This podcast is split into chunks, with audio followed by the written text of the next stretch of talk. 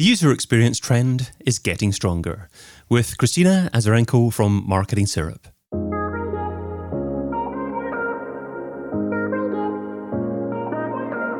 Brought to you by Majestic, I'm David Bain, and this is SEO in 2022. Kristina, what's your number one SEO tip for 2022? Hey everyone. So, my number one tip for 2022 is to think more about user experience. Stop thinking about content as if we need to create SEO content. There is no SEO content, there is content that helps people and also optimized for search engines. So, what I would say is that um, user experience has been a trend, has been important for a long time, but now it's getting even more and more important, especially with introduction of Core Web Vitals. Uh, that in 2022, uh, oh my god, 2022 um, is already coming to desktop. Is also coming to desktop.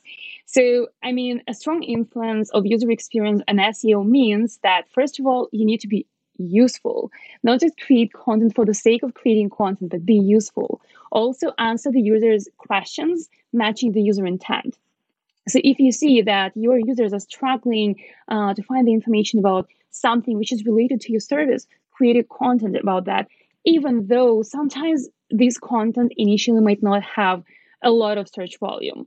If this content is useful for your users, it means that first of all, some tools will not will not show you search volume for uh, if it's not if it's not uh, big enough to show, let's say so. And secondly, there will still be users who will be searching for this. And trust me, I've seen in many situations where you would create content with uh, zero search, but then you end up getting so many impressions and clicks and visits to your website um, through these keywords.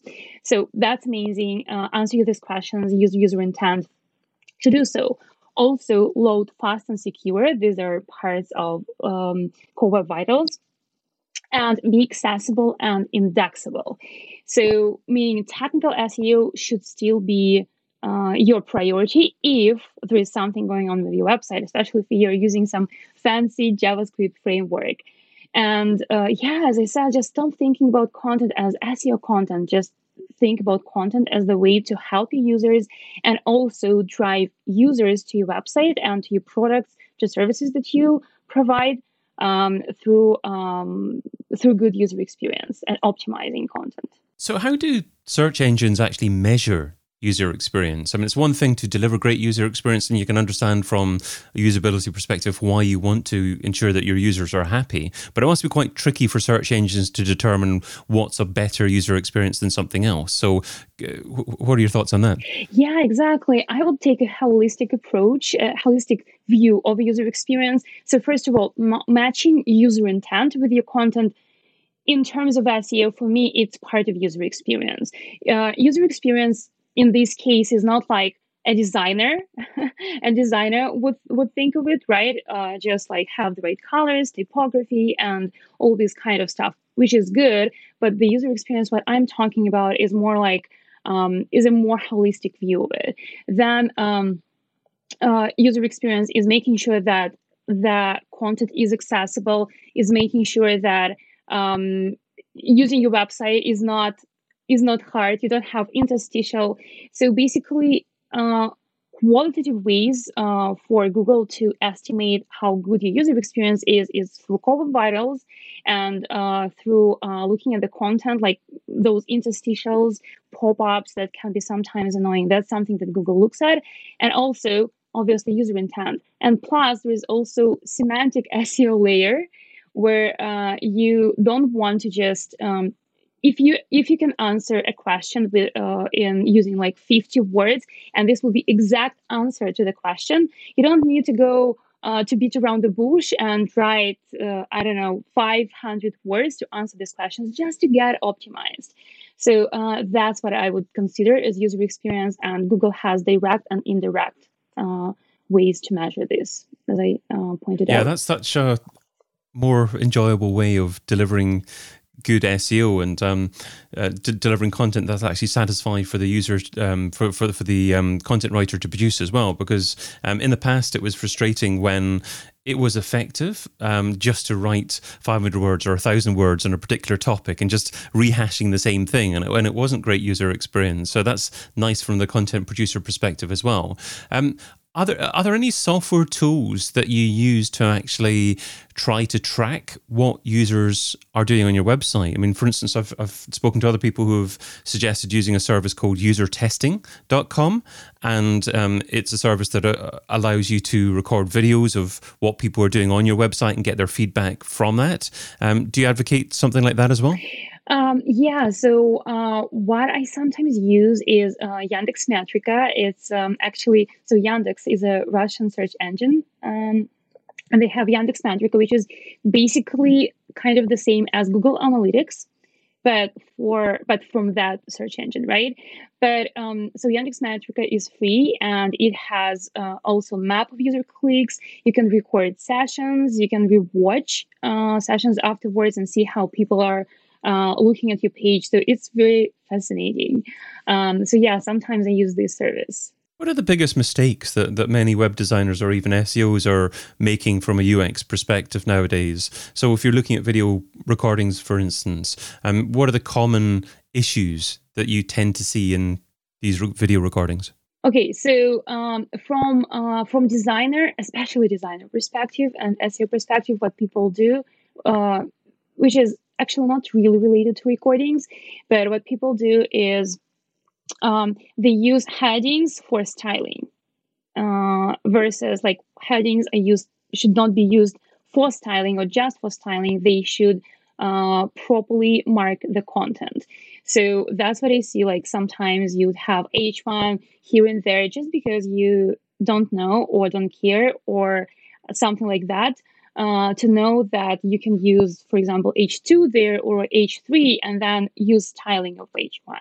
So that's one of the most things, uh, most common things when it comes to mind uh, about designers. My husband is actually a UX designer and it makes me so happy every time when I hear him saying SEO, SEO, SEO. He's learned so much. So, I mean, there is at least one UX designer in the world who knows more about SEO um, than uh, some others. So, and when it comes to recordings, what's interesting for me is that I see that people don't actually read the content a lot. So you you need to have uh, the content in chunks and also make sure that the headings are relevant to what your content is uh, like to the content that belongs to these headings so think about this um, this way so if you have if you have a page and people would read only the headings. What would they get from this page? What would will would they understand?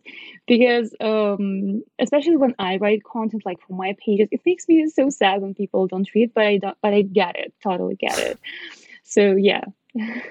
Okay, so uh, you've made your husband passionate about uh, SEO. Uh, that's great. So, how do SEOs then educate UX people and, and get them more knowledgeable and passionate about SEO? Is there a certain aspect of SEO that you need to train them in to make them understand it quite easily? Yeah, I did a few trainings for designers actually, and I think the two most important aspects are um, first of all as I said, like headings and understanding that they are not for design only. They are also for marking up the content correctly. And the second thing, which is huge, is speed. So because designers usually are usually um, accountable for like images and uh, things that are going on on this web on the website in terms of visual content. And what I usually find is that they want to have things really like clear and amazing and that makes sense because they are they care about their job. But then at some point it might become really hard because they would upload big images and uh, it just it just doesn't help page speed. And um, one thing that I that I saw, which was really weird, is that um, there was a website and only part of an image of a huge image was used for I don't know for like kind of line or something. So the so the website the page would always load this huge image, which was something like four thousand by four thousand pixels, and only part of this image would be used. So think about how much uh, how much speed, how much bandwidth is used to load this. So if these two main things will be would be understandable for uh, designers, it would be amazing. So you touched upon how headings um, should be written with the user in mind. But what does this mean for keywords? Is it still important to incorporate keywords in headings and all the traditional places that you would put keywords? Yeah, for sure. I mean, uh, keywords are not going anywhere. They're just becoming more sophisticated because you're using uh, semantics, you're using synonyms for those keywords. You just don't uh, always say like uh, um, I don't know, like uh, t-shirts, t-shirts, t-shirts. You use other words as well. T-shirts is, might not be. It's my favorite example, but it might not be the best example here. But anyhow, you are getting the point so that you use synonyms and the um, like variations of the keywords. But also, um, what I like uh, doing sometimes is like, okay, you can have an H1 with keywords. Like for example, if I'm uh, if I want to rank for a Toronto consultant or con- SEO consultant in Toronto, I can have it as an H1, and then I can have even bigger, which is fine, something that is H2, which is marketing marketing heading like i help people who blah blah blah so these kind mm-hmm. of things that's possible as well um, but i still uh, I still use like these web standards of using H1 for the most important thing that you're trying to convey in the website, not marketing, like marketing copy, right? So, um, yeah, to this point, I would I would definitely include keywords but it's so much easier when you think about uh, semantics and when you think about variations and synonyms and all this kind of stuff. So, what does the greater importance of good user experience mean for the SEO role moving forward? Um, will the SEO in the future be less technical and more creative? I think, well, first of all, it's oh my god, I love this question. So, um, when I was starting, there was just SEO right? it was like, okay, mm. there were uh, backlinks, there was some on page, um, and the technical people rarely would talk about technical. And now it's there's so much more like international SEO, news SEO, uh, all this kind of stuff. So I think that going forward, this um, um, this difference in in roles will be even bigger. So, so of course, SEOs would need to know uh, would need to know technical SEO, but maybe even it's happening even now when there are more people who are um, uh, who are dedicated to technical part. I'm really liking uh, technical part, but and those people who are really obsessed about on page. Because at some point when um, so in most of the cases it's enough to know this and this but in some cases when people want to get as you said want to get creative and um, all these kind of things they want to they can move into a more content based role which is fine and there will be someone else who knows technical really good like for example if you want to migrate or something not every seo in my view not every single seo should be really expert in it you're gonna have different different people with different skills because in my view um, thinking about content and thinking about this creatively uh, from even from the SEO perspective, requires a little bit different skills um, compared to technical SEO. Um, yeah, so these roles are going to be even kind of more separated in the future.